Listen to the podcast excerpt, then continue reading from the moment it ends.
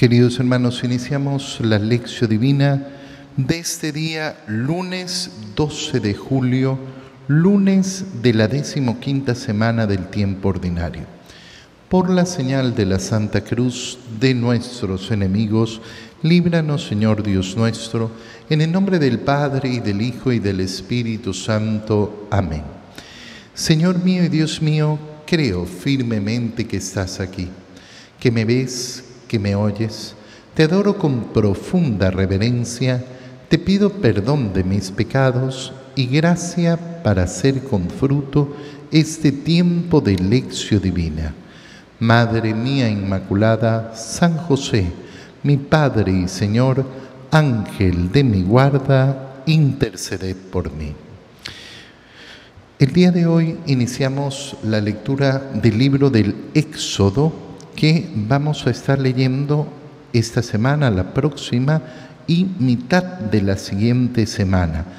El libro del Éxodo, que es el segundo libro de la Biblia, el segundo libro del Pentateuco, es decir, de esos primeros cinco libros eh, centrales en el Antiguo Testamento y que es la continuación, lógicamente, de la historia que veníamos leyendo en el libro del Génesis. Leemos hoy el libro del Éxodo, capítulo 1, versículos 8 al 14 y 22. En aquel tiempo subió al poder en Egipto un nuevo faraón que no había conocido a José y le dijo a su pueblo, los hijos de Israel forman un pueblo más numeroso y fuerte que nosotros. Tomemos precauciones contra ellos para que no sigan multiplicándose, no sea que, en caso de guerra, se unan a nuestros enemigos para luchar contra nosotros y se escapen del país. Les pusieron pues capataces a los israelitas para que los oprimieran con trabajos pesados. Y así construyeron para el faraón las ciudades de Pitón y Ramsés como lugares de almacenamiento. Pero mientras más los oprimían, más crecían y se multiplicaban.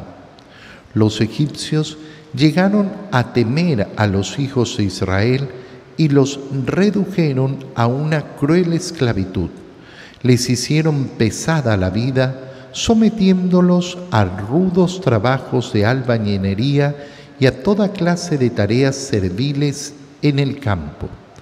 Además, el faraón dio esta orden a su pueblo, echen al río a todos los niños que les nazcan a los hebreos, pero si son niñas, déjenlas vivir. Palabra de Dios.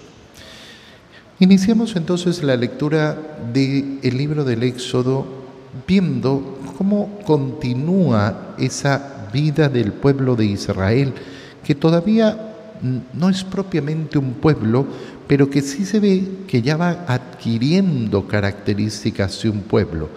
Recuerda que lo que tenemos hasta este momento que ha sido esa promesa a Abraham de darle una descendencia enorme, gigantesca, y de darle esa tierra de Canaán, esa que será esa tierra prometida.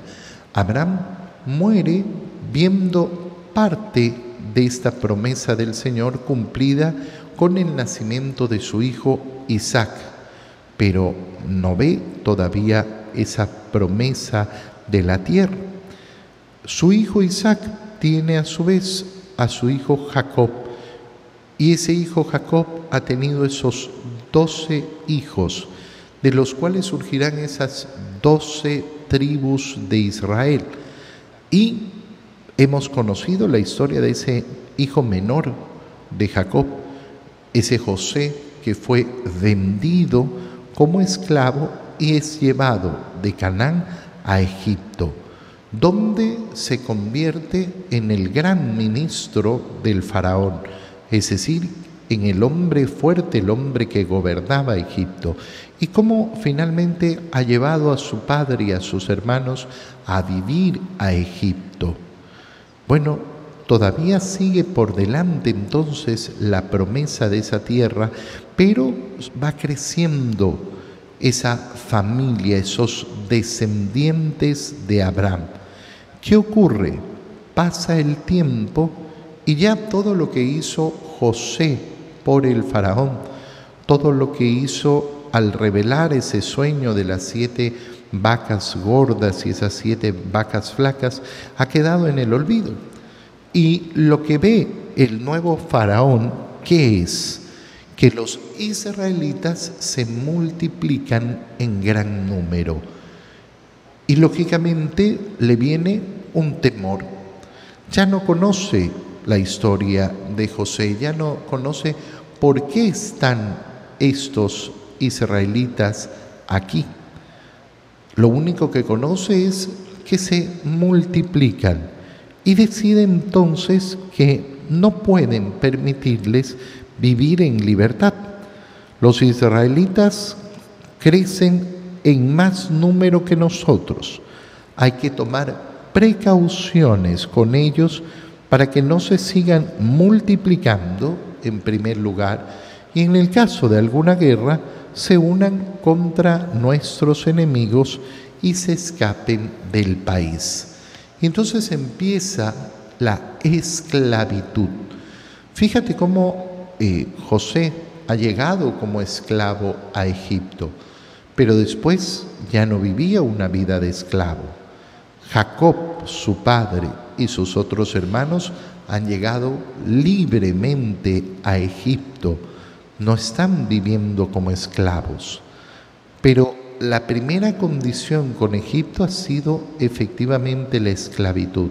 Ahora van a entrar en esa esclavitud, van a ser oprimidos con trabajos pesados, van a construir para el faraón las ciudades de Pitón y Rancés, los lugares de almacenamiento, van a ser oprimidos. Esta es la entrada en la esclavitud. Es importante darnos cuenta de que cuando hemos visto la historia de José, hemos visto cómo José ha reconocido que el Señor tenía un plan, el plan de enviarlo antes que sus hermanos a Egipto para poderle salvar la vida. Cuando ha sido la hora de traer a Jacob, a su padre, a Egipto, le ha dicho Dios a Jacob, tranquilo, tú ándate Egipto, yo haré regresar a tus hijos a la tierra que le prometí a Abraham. Es decir, está esa promesa latente. Y sin embargo, ¿qué es lo que sucede? Entran en esclavitud. ¿Por qué? ¿Por qué Dios permite esta esclavitud? Bueno, fíjate bien, porque la historia de la salvación va a estar de la mano siempre de ese salir de la esclavitud. La historia de la salvación siempre va a estar de la mano de salir de la esclavitud. ¿Por qué va a ser importante esto? Bueno, porque la historia de la salvación no es otra cosa que la historia que se vive particularmente en cada una de nuestras vidas. en nuestra vida la historia tiene que ser justamente esa, la historia de la liberación, la historia de cómo yo he participado de la victoria de Cristo para ser liberado, liberado de las fauces del pecado, de la esclavitud del pecado, liberado de la esclavitud de la muerte, a través de esa fe firme en la resurrección el último día. No puede entonces haber una historia de la salvación sin ese elemento de liberación de la esclavitud. El pueblo de Israel ahora entra en esa esclavitud. Los redujeron a una cruel esclavitud, hicieron pesada su vida, sometiéndolos a rudos trabajos y a toda clase de tareas serviles. Bueno, en eso se han convertido los israelitas. ¿Qué es lo que sucede cuando uno contempla en el mundo esa necesidad que tienen muchos hombres de convertir en esclavos a otros? Bueno, al final vemos exactamente lo mismo que ha impulsado el corazón del faraón. Miedo, miedo, todo tipo de miedos. Miedo a que el otro sea más poderoso que yo, a que el otro me traicione. Miedos a tener que realizar yo las tareas que me corresponden. ¿Por qué una persona efectivamente puede tratar como esclavo a otro? Bueno, por ese miedo de que si no me toca hacerlo a mí. Pensar, por ejemplo, que hay tareas que no, que no yo no me puedo rebajar a realizar estas tareas. ¿Y qué tiene miedo? Miedo, miedo, tiene miedo esa persona. Miedo de rebajarse, miedo de trabajar, miedo de hacer y por eso prefiere volver a otro ser humano su siervo, su esclavo. Hoy en día eh, nosotros hemos visto cómo las sociedades han avanzado justamente en ese, en ese concepto del ser humano.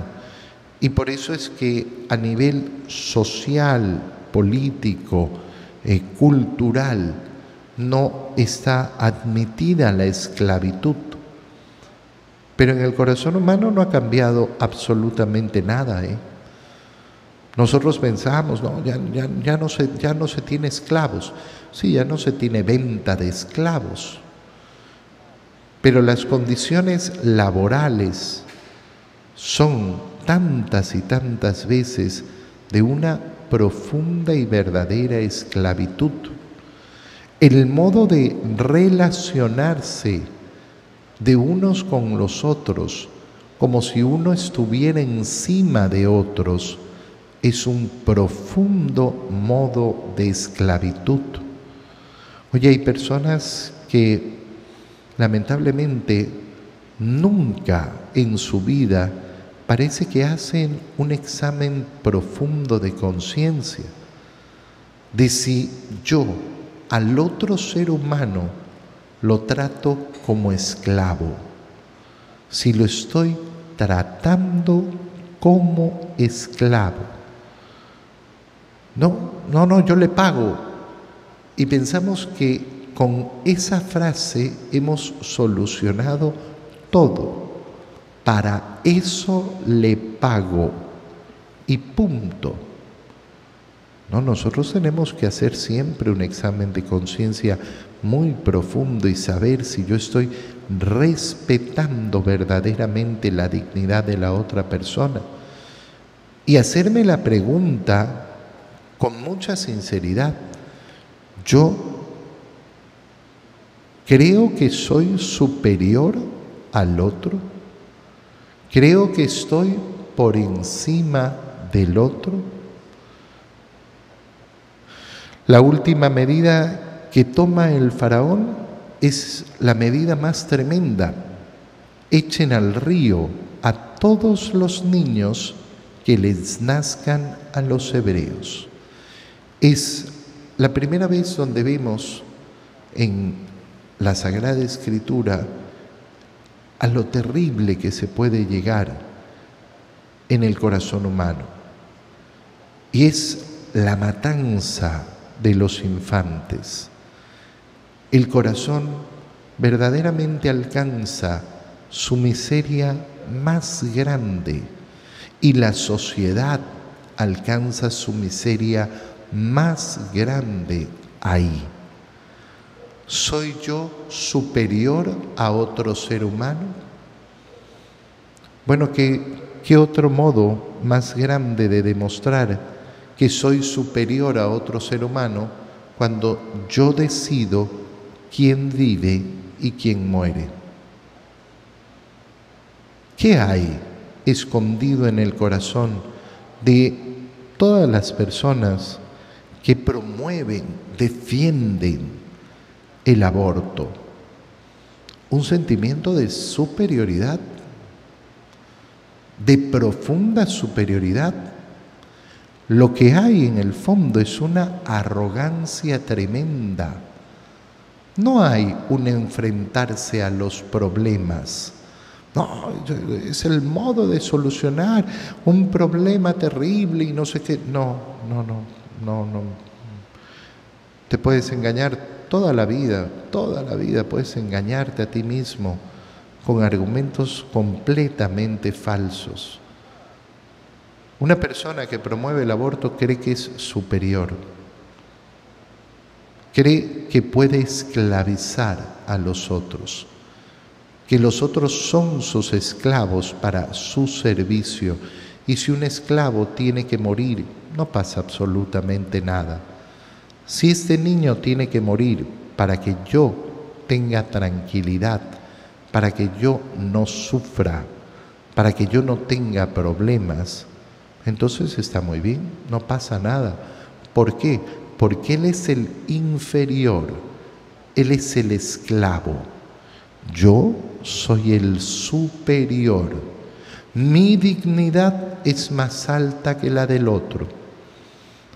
Esa es la profunda falsedad. La profunda falsedad que hay en el aborto. Al final, podemos decirlo así, los abortistas, me refiero no a las personas que han acudido al aborto en esa desesperación, en esa ignorancia, sino las personas que hacen lobby, que hacen promoción, que hacen causa del aborto como su gran bandera. ¿Qué son?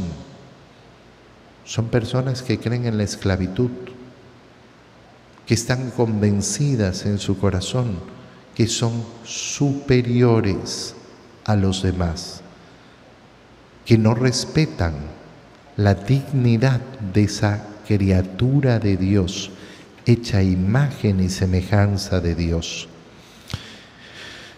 En el Evangelio, continuando con la lectura del Evangelio de San Mateo, leemos hoy el capítulo 10 versículos, versículo 34 hasta el capítulo 11, versículo 1. En aquel tiempo Jesús dijo a sus apóstoles, no piensen que he venido a traer la paz a la tierra. No he venido a traer la paz, sino la guerra. He venido a enfrentar al hijo con su padre, a la hija con su madre, a la nuera con su suegra, y los enemigos de cada uno serán los de su propia familia. El que ama a su padre o a su madre más que a mí, no es digno de mí. El que ama a su hijo o a su hija más que a mí, no es digno de mí. Y el que no toma su cruz y me sigue, no es digno de mí. El que salve su vida, la perderá, y el que la pierda por mí, la salvará. Quien los recibe a ustedes, me recibe a mí, y quien me recibe a mí, recibe al que me ha enviado. El que recibe a un profeta por ser profeta, recibirá recompensa de profeta. El que recibe a un justo por ser justo, recibirá recompensa de justo. Quien diere, aunque no sea más que un vaso de agua fría, a uno de estos pequeños por ser discípulo mío, yo les aseguro que no perderá su recompensa. Cuando acabó de dar instrucciones a sus doce discípulos, Jesús partió de ahí para enseñar y predicar en otras ciudades. Palabra del Señor. Vemos hoy día cómo llegamos a la última parte de ese gran discurso misionero, de ese gran discurso de envío que ha hecho el Señor. Hemos estado leyendo la semana pasada justamente eh, cómo el Señor llama a sus doce apóstoles para hacer ese primer envío. Y en el Evangelio de San Mateo se nos presenta este gran discurso sobre el envío y las condiciones del envío. Ayer en la misa de domingo leímos justamente lo mismo en el Evangelio de San Marcos, ese envío misionero. Y ahora llegamos a esta parte final donde el Señor está transmitiendo además una serie de enseñanzas que son sumamente importantes. Primera, los estoy enviando como ovejas entre lobos y continúen esa línea. No piensen que he venido a traer la paz a la tierra. No he venido a traer la paz. Esto puede resultar sumamente confuso para una persona. ¿Por qué? Porque es lógico que el anhelo de nuestro corazón es la paz. Y es lógico además ver que el Señor lo primero que ha hecho después de su resurrección es brindar la paz. ¿Cómo saluda el Señor a sus discípulos cuando se les aparece después de resucitado? La paz esté con ustedes. Nosotros mencionamos la paz y esa paz en el Señor tantas veces en la Eucaristía. Lógico. Entonces, ¿por qué el Señor está diciendo, no piensen que he venido a traer la paz a la tierra? ¿Acaso no ha venido a traer la paz a la tierra? No, no ha venido a traer la paz a la tierra. Ha venido a brindarle a la tierra la posibilidad de entrar en la paz del Señor. ¿Cuál es la diferencia? La paz en la tierra significa que en la tierra no va a haber ningún problema, que en la tierra no va a haber ninguna guerra, que en la tierra no va a haber ningún conflicto, que en la tierra yo no voy a tener ninguna pelea con nadie, que no voy a tener problemas, que voy a estar en paz y en tranquilidad. Y eso no ha venido a traer el Señor. La situación de paz en la tierra está en las manos de los hombres. Está en nuestras manos que haya paz en la tierra. Y lo haremos efectivamente si es que vivimos la paz del Señor. ¿Y cuál es la paz del Señor? La paz del Señor es estar reconciliados con el Padre. Esa es la paz que ofrece Cristo. Por eso es que continuamente yo tengo que decirle a las personas atentos con esos corazones, ¿Qué anhela tu corazón? No, yo lo que quiero es paz, yo quiero paz, paz. Pero ¿qué está pensando esa persona? En una paz externa. Externa, yo quiero paz externa, quiero que nadie se pelee a mi alrededor, quiero que no haya problemas, quiero que yo no tenga que sufrir, que, que no haya enfermedades, que todos estén bien. Eso no es la paz de Cristo. Y cuando una persona tiene ese anhelo de paz y no otro, vive en la falsedad, vive en el engaño y vive sobre todo sin poner las verdaderas prioridades en su corazón. Yo no he venido a traer la paz, sino la guerra. He venido a enfrentar al hijo con su padre, a la hija con su madre, a la nuera con su suegra, y los enemigos de cada uno serán los de su propia familia. Y efectivamente, ¿por qué el Señor está diciendo que va a enfrentar a la familia? ¿Acaso no quiere a la familia unida? Sí, pero no en una unidad falsa,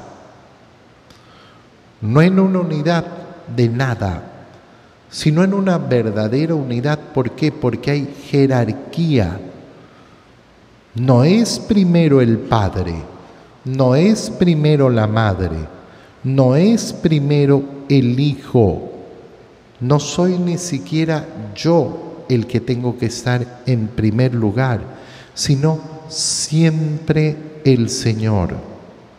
Siempre el Señor. ¿Y dónde se va a producir la guerra entonces? Justamente en esa falta de aceptación de que el Señor es primero. Y por eso se va a producir entonces esos malestares dentro de una familia. Qué bonito es escuchar efectivamente al Señor poniéndole orden a nuestro corazón, porque eso es lo que necesita nuestro corazón, ordenarse. El que ama a su padre o a su madre más que a mí no es digno de mí. El que ama a su hijo, a su hija más que mí, no es digno de mí. ¿Quién es digno del Señor? El que toma su cruz y me sigue. Es decir, aquel que acepta que en el mundo no va a haber paz, que va a haber lucha, que va a haber guerra, que vas a enfrentar los sufrimientos y los dolores, que vas a tener que enfrentarte a la tentación, al pecado vas a cargar la cruz. Primera condición. Y segunda condición, el que salva su vida la perderá. Y el que la pierde por mí, ese la salvará. ¿Qué está diciendo el Señor? Algo muy sencillo. El que se ama a sí mismo más que a mí, no sirve de discípulo. No se trata solo de no amar más al Padre que a Dios, más a la Madre que a Dios, más al Hijo, a la hija o a cualquiera, sino incluso a uno mismo. Yo tengo que morir a mí mismo, salvar su vida. ¿Qué significa? Bueno, lo hemos vivido durante este tiempo de pandemia. ¿Cuántos han puesto como prioridad salvar su vida antes que comulgar? ¿Cuántos? ¿Cuántos han puesto como prioridad? No, no, es que la vida, la, la vida, la, la vida. Te lo vuelvo a repetir. El que salve su vida, ese la va a perder. el que pierda su vida por mí, el que entregue su vida por mí, el que diga, a mí no me importa morir, a mí lo que me importa es poner al Señor en primer lugar. ¿Por qué? Porque eso es lo más importante. Y después les da la tranquilidad a sus discípulos el que los recibe a ustedes me recibe a mí, y el que me recibe a mí recibe al que me ha enviado. Esta pequeña frase es una frase teológicamente profundísima, hondísima. ¿Por qué? Porque nos habla de esa lógica del envío. El Padre ha enviado al Hijo y el Hijo ha enviado a sus discípulos. Cuando yo predico la palabra del Señor, cuando yo anuncio al mundo la salvación, no estoy solamente dando un mensaje bonito, estoy haciendo la misma misión que el Padre le confió a su Hijo.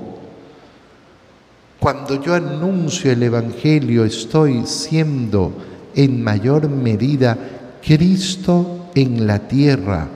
Por tanto, estoy cumpliendo aquello que anuncia mi condición. Yo soy cristiano. ¿Qué quiere decir? Yo soy de Cristo. Soy seguidor de Cristo, que es mi maestro, mi salvador. Y como es mi maestro y yo soy su discípulo, me dedico en la vida a imitar a Cristo, a ser a Cristo presente en el mundo a través de mis acciones, a través de mis palabras. Predico a Cristo, hago presente a Cristo, soy Cristo. Y mi relación entonces con el Padre aumenta.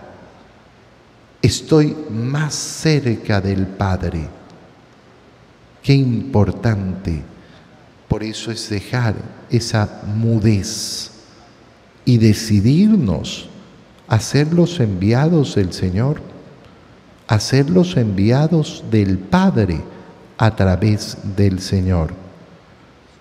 Pidámosle hoy día a nuestro Señor, yo quiero hacerte presente, quiero hacerte presente en el mundo y llevar la paz verdadera, no la falsa, no la externa, la paz que nace en el corazón, que se sabe reconciliado con Dios.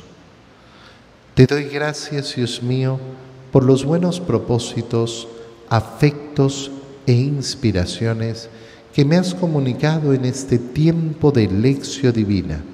Te pido ayuda para ponerlos por obra. Madre mía Inmaculada, San José, mi Padre y Señor, Ángel de mi guarda, interceded por mí.